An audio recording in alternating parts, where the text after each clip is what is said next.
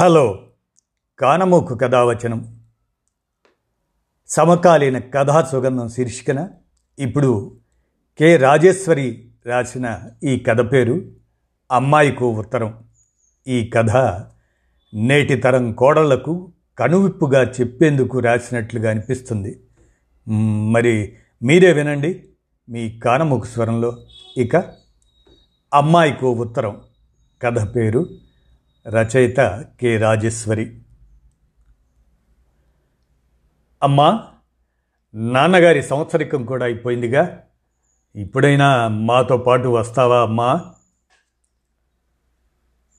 ఏంటమ్మా ఏం మాట్లాడవు? ఇంకా దేని గురించి నీ ఆలోచన? ఏం చెబుతోందని ఆత్రంగా తల్లి మొహంలోకి చూశాడు అవినాష్. ఇప్పటికిప్పుడంటే ఎలారా? పొలం కౌలు గురించి మాట్లాడాలి. ఉన్నపళంగా ఇల్లు ఇలా వదిలేస్తే ఎలా? అనవసరమైనవి వదిలించి అవసరమైన సామానంతా ఓ గదిలో సర్ది మిగిలిన ఇల్లు ఎవరికైనా అద్దెకిస్తే ఎవరో ఒకరు ఇల్లు కనిపెట్టుకుని ఉంటున్నారన్న ధైర్యం ఉంటుంది. మౌనంగా ఉన్న కోడల వైపు చూస్తూ అంది. ఆ పనులన్నీ త్వరగా పూర్తయ్యేలా చూడమ్మా. నాకు ఎక్కువ రోజులు లీవ్ పెట్టడానికి కూడా కుదరదు. మళ్ళీ వచ్చి నేను తీసుకెళ్తాను అన్నాడు.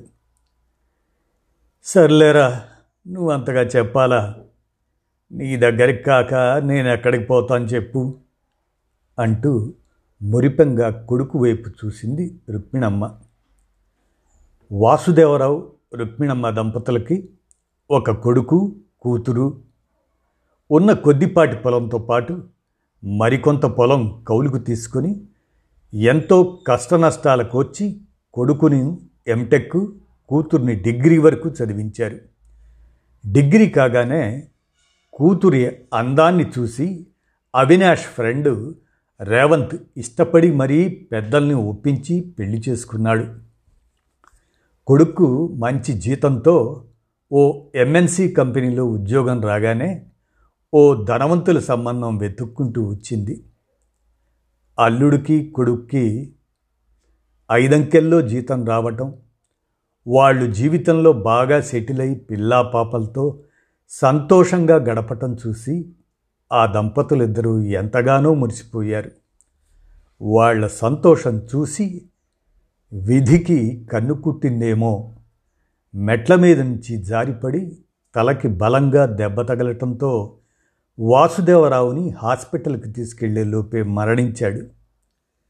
తనని ఒంటరిదాన్ని చేసి భర్త అంత హఠాత్తుగా దూరం అవ్వడాన్ని తట్టుకోలేకపోయింది రుక్మిణమ్మ. కోలుకోవడానికి చాలా సమయం పట్టింది. తల్లిని ఆ స్థితిలో చూసి తట్టుకోలేకపోయాడు అవినాష్. ఒక్కదానివే ఇక్కడ ఎందుకమ్మా మాతో పాటు వచ్చాయి అని ఎన్నోసార్లు బతిమాలాడు. ఇప్పుడు నాకెక్కడికి రావాలని లేదురా. కొద్ది రోజుల ఆగాక చూద్దాంలే అంది. ఆ తర్వాత సంవత్సరికం కానీ అంది. అందుకనే సంవత్సరికం కాగానే తల్లిని తనతో తీసుకెళ్ళాలని అడిగాడు. అమ్మా అన్నయ్యతో చెన్నై వెళ్ళావంటే మళ్ళీ ఎప్పుడొస్తావో ఏమో. నాన్న ఉన్నప్పుడు ఇద్దరు కలిసి రావటమే. నువ్వు మా ఇంటికి వచ్చి కూడా ఏడాదిన్నర దాటిపోయింది. పిల్లలు నిన్ను మరీ మరీ అడుగుతున్నారు. ఓసారి రామ్మ ఇంటికి అంటూ ఫోన్ చేసింది కూతురు తనూజ. తనూజ ఫోన్ చేసి పదే పదే అడగటంతో తెలిసిన వాళ్ళు హైదరాబాద్ వెళ్తుంటే వాళ్ళతో పాటు బయలుదేరింది రుక్మిణమ్మ. అల్లుడు స్టేషన్కి వచ్చి ఇంటికి తీసుకెళ్ళాడు. బాగున్నారా వదిన గారు? అంటూ పలకరించిన వియ్యపురాలు దుర్గమ్మను చూసి విస్తుపోయింది రుక్మిణమ్మ. నిండుగా పుష్టిగా ఉండే దుర్గమ్మ గారేనా? ఇంతలా చిక్కిపోయారు? ఎలా ఉండే ఆమె? ఇలా బా అయ్యారేంటి? అనుకుంటూ బాగున్నాను వదిన గారు మీరు బాగున్నారా? అంటూ పలకరించింది.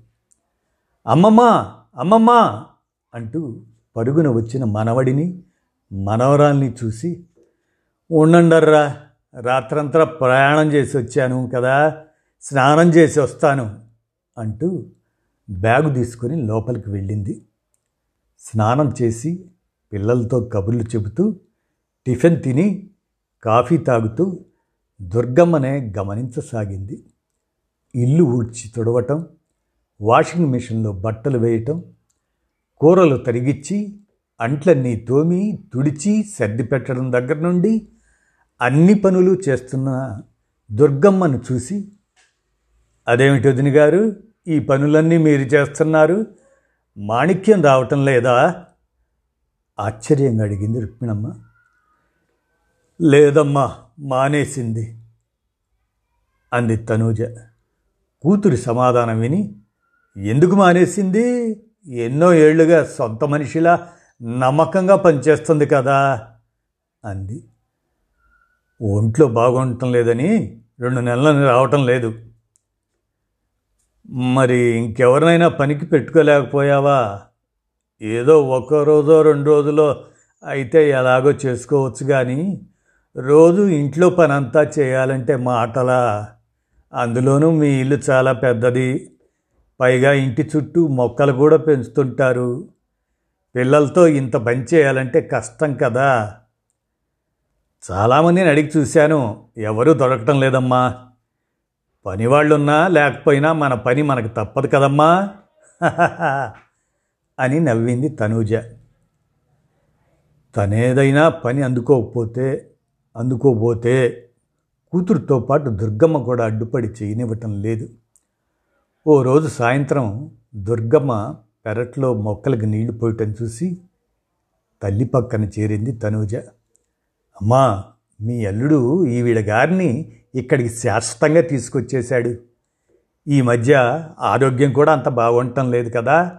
ఒక్కదానివే అక్కడ ఎందుకు అని తీసుకొచ్చి దిగబెట్టాడు.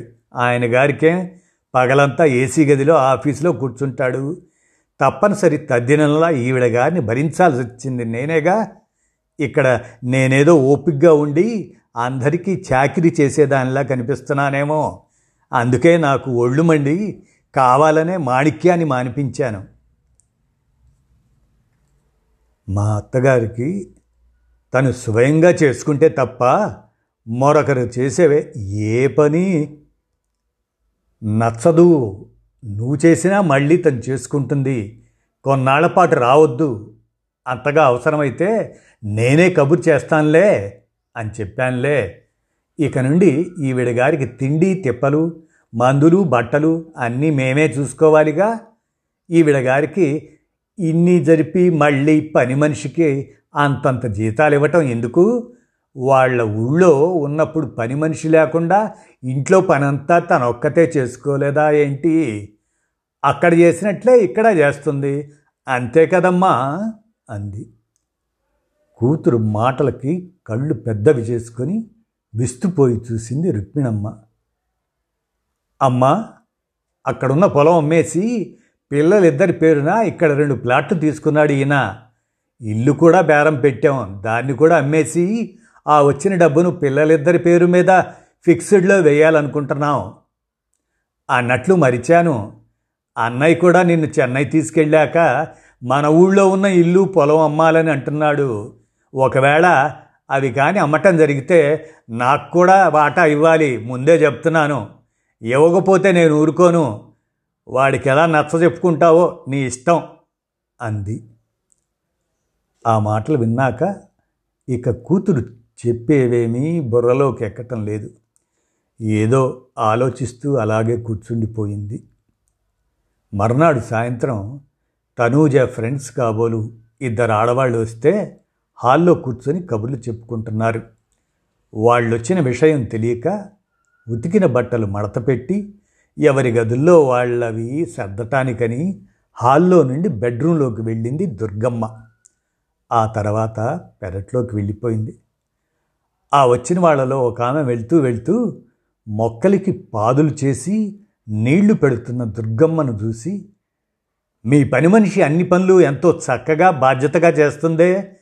మాకు కూడా ఎవరైనా దొరుకుతారేమో కాస్త కనుక్కో అంది. తనూజ ఆ మాటలు విననట్లే. వెంటనే టాపిక్ మార్చి వాళ్ళని గేటు వరకు సాగనంపింది. ఇంటికి ఎవరైనా వచ్చినప్పుడు వాళ్ళకి ఎదురు పడవద్దని చిలక్కి చెప్పినట్టు ఎన్నిసార్లు చెప్పినా ఈవిడింతే చూసిన వాళ్ళంతా పని మనిషా అని అడుగుతుంటే ఏం చెప్పాలో అర్థం కాక చస్తున్నాను. ఇంకా ఎన్నాళ్ళు భరించాలో ఈవిడ గారిని అంటూ దుర్గమ్మ స్నానానికి వెళ్ళటం చూసి తల్లి ముందు విసుక్కుంది తనూజ. ఇంట్లో ఇంతకు ముందు ఉన్న పరిస్థితికి ఇప్పటి పరిస్థితికి చాలా తేడా కనిపించింది రుక్మిణమ్మకి. ఓ వారం పది రోజులు మనవడు మనవరాలితో సరదాగా గడపాలని వచ్చిందల్లా ఐదో రోజే తిరుగు ప్రయాణమైంది. పది రోజుల తర్వాత కూతురికి ఓ ఉత్తరం రాసింది. అమ్మా తనూజ అన్నయ్యతో చెన్నైకి రాను ఇక్కడే ఉంటానని చెప్పావట కదమ్మా ఎందుకని? అని నువ్వు నన్ను ఎన్నిసార్లు అడిగినా ఎలా చెప్పాలో అర్థం కాక ఇప్పుడు ఇలా నీకు ఉత్తరం రాస్తున్నాను. నిన్ను చూస్తుంటే చాలా మారిపోయావు అనిపిస్తుంది.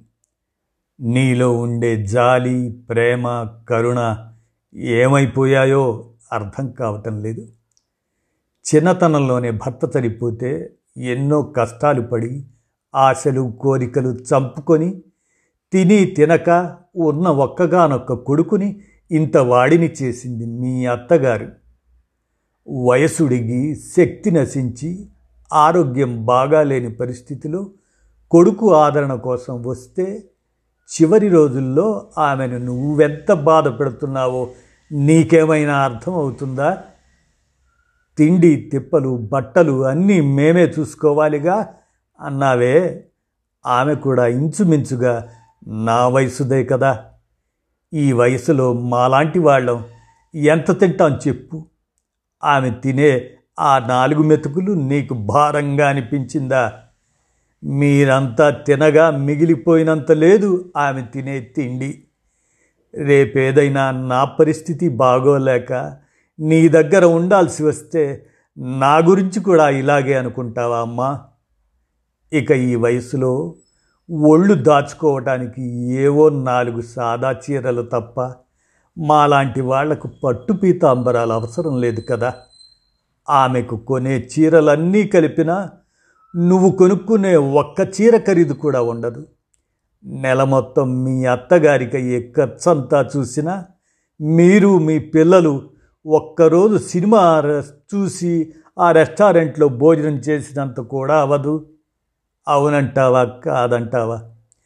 కడుపు నిండా తిండి కూడా తినకుండా పాతికేళ్ళు కంటికి రెప్పలా కాపాడుకుంటూ ఎంతో ప్రేమగా పెంచుకోబట్టే నీ భర్త ఈరోజు లక్షలు సంపాదిస్తూ నిన్ను నీ పిల్లల్ని ఏసీ గదుల్లో ఉంచి ఏసీ కార్లలో తిప్పగలుగుతున్నాడు.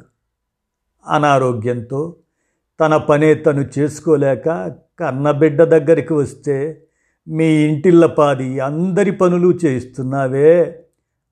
అది పని మనిషిని మాన్పించి మరి ఎంత దారుణం. తను రాకముందు నీకు ఇంటికి పనికి ఒకరు వంట పనికి ఒకరు ఉండేవాళ్ళు కదా. వయసులో ఉన్న నువ్వే నీ ఇంట్లో పని చేసుకోలేక ఇద్దరు పనివాళ్ళను పెట్టుకుంటే వయసు మళ్ళిన మీ అత్తయ్య ఇంటెడు చాకిరి ఎలా చేయగలగలుగుతున్నామా అత్తగారంటే తల్లి తర్వాత తల్లి లాంటిదని ఎందుకు అనుకోవు? ఆమె స్థితిలో నేనే ఉంటే ఒక్కసారి ఊహించుకో నీకెంత బాధ కలుగుతుందో. ఇలా అంటున్నానని కోపం తెచ్చుకోకు. అయినా మాలాంటి వాళ్ళం ఇంకా ఎన్నాళ్ళు ఉంటాం ఎన్నేళ్ళు బతుకుతాం. ఈ వయసులో మాకు ఉండేది ఒకే ఒక కోరికమ్మా. ఉన్న నాలుగు రోజులు కన్నబిడ్డల దగ్గర మనశ్శాంతిగా బతికి ప్రశాంతంగా తనువు చాలించాలని. కానీ ఈ కాలం ఆడపిల్లలకి భర్తలు కావాలి వాళ్ళు సంపాదించే లక్షల జీతం కావాలి వాళ్ళ వెనకున్న ఆస్తులు కావాలి కానీ వాళ్ళ తల్లిదండ్రులు మాత్రం వద్దు. నోరారా వాళ్ళని అత్తయ్య మామయ్య అని పిలవటానికి కూడా ఇష్టపడటం లేదు. కారణం వాళ్ళు పరాయి వాళ్ళు పనికిరాని వాళ్ళు అంటరాని వాళ్ళు. నువ్వే నీ అత్తగారిని ఓ పని మనిషిని చేస్తే నీ ఇంటికొచ్చిన వాళ్ళు అలా అనుకోవటంలో తప్పే ఉందమ్మా పని మనిషి కాదు మా అత్తగారు అని చెప్పే సంస్కారం నీకు లేకపోయే నా కడుపున పుట్టి నా పెంపకంలో పెరిగిన నువ్వే ఇలా ఉంటే ఇక నీ వదిన మాత్రం నన్ను బాగా చూస్తుందన్న గ్యారంటీ ఏంటి? తను నీలాంటి ఆడపిల్లే. నేను తనకు అత్తగారినే. మీ భాషలో తప్పనిసరి తద్దినాన్నే కదమ్మా. ఉన్న ఆస్తులు వదులుకొని మీ ఇళ్ళకి వచ్చి మీ ఇళ్ళల్లో పని మనుషులుగా మారి మీరనే సూటిపోటి మాటలు భరిస్తూ ఆ దేవుడు ఎప్పుడు తీసుకెళ్తాడా? అని ఎదురు చూస్తూ జీవోత్సవాల్లా బతకాల్సిన కర్మ నాకు వద్దమ్మా. నీ ఇంటి వాతావరణం చూశాకే నాకు ఈ జ్ఞానోదయమైంది. నువ్వే కాదు ఈ రోజుల్లో చాలామంది కోడళ్ళు నీలానే ప్రవర్తిస్తున్నారు. అందుకే నా కంఠంలో ప్రాణం ఉన్నంత వరకు నా ఇంట్లోనే ఉండాలని నేనున్నంత వరకు నా ఆస్తులు కూడా అమ్మకూడదని నిర్ణయించుకున్నాను. చివరిగా ఓ మాట నీలో జాలి దయ మానవత్వం అనేవి ఏమాత్రమైనా ఉంటే ఈ చివరి రోజుల్లోనైనా మీ అత్తగారికి కాస్తంత సంతోషాన్ని మనశ్శాంతిని కలిగించి ఆమెలో ఈ అమ్మను చూసుకుంటావని ఆశిస్తూ కాదు కాదు అభ్యర్థిస్తూ మీ అమ్మ రుక్మిణమ్మ. ఇదండి అమ్మాయికో ఉత్తరం అనేటువంటి ఈ కథను కె. రాజేశ్వరి రాయగా కానమోకు కథావచనం సమకాలీన కథా సుగంధం శీర్షికన నేటి తరం కోడళ్ళకు కనువిప్పుగా చెప్పేందుకు రాశారా అనిపిస్తున్నటువంటి ఈ కథను మీ కానమోకు స్వరంలో వినిపించాను. విన్నారు కదా? ధన్యవాదాలు.